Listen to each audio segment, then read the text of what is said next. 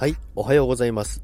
4月23日金曜日です。いよいよ週末目前となっておりますけども、今日はちょっと時間がなくてですね、えーもう終わりにしようかなと思うんですけども、終わりにするんかいっていう話なんですけども、今日はですね、えーお腹が空いて目覚めたんですけども、ということで朝、ロースハムゴーダというセブンイレブンのですね、この新発売の商品を買って今食べたんですけども、めちゃくちゃ多いです。お、お、多いです。ダメだ。めちゃめちゃ美味しいです。このブラックペーパー、ペーパーじゃないわ。もう何を言っとるの今日は。ブラックペッパーとゴーダチーズが入ってるんですけども、めちゃめちゃこの相性が良くてですね、すごいいい香りとともにですね、あのー美味しいので、で、少し温めるとさらに美味しいんですよね。なので皆さんぜひ試してみてください。それでは今日も皆さん元気にいってらっしゃい。バイバイ。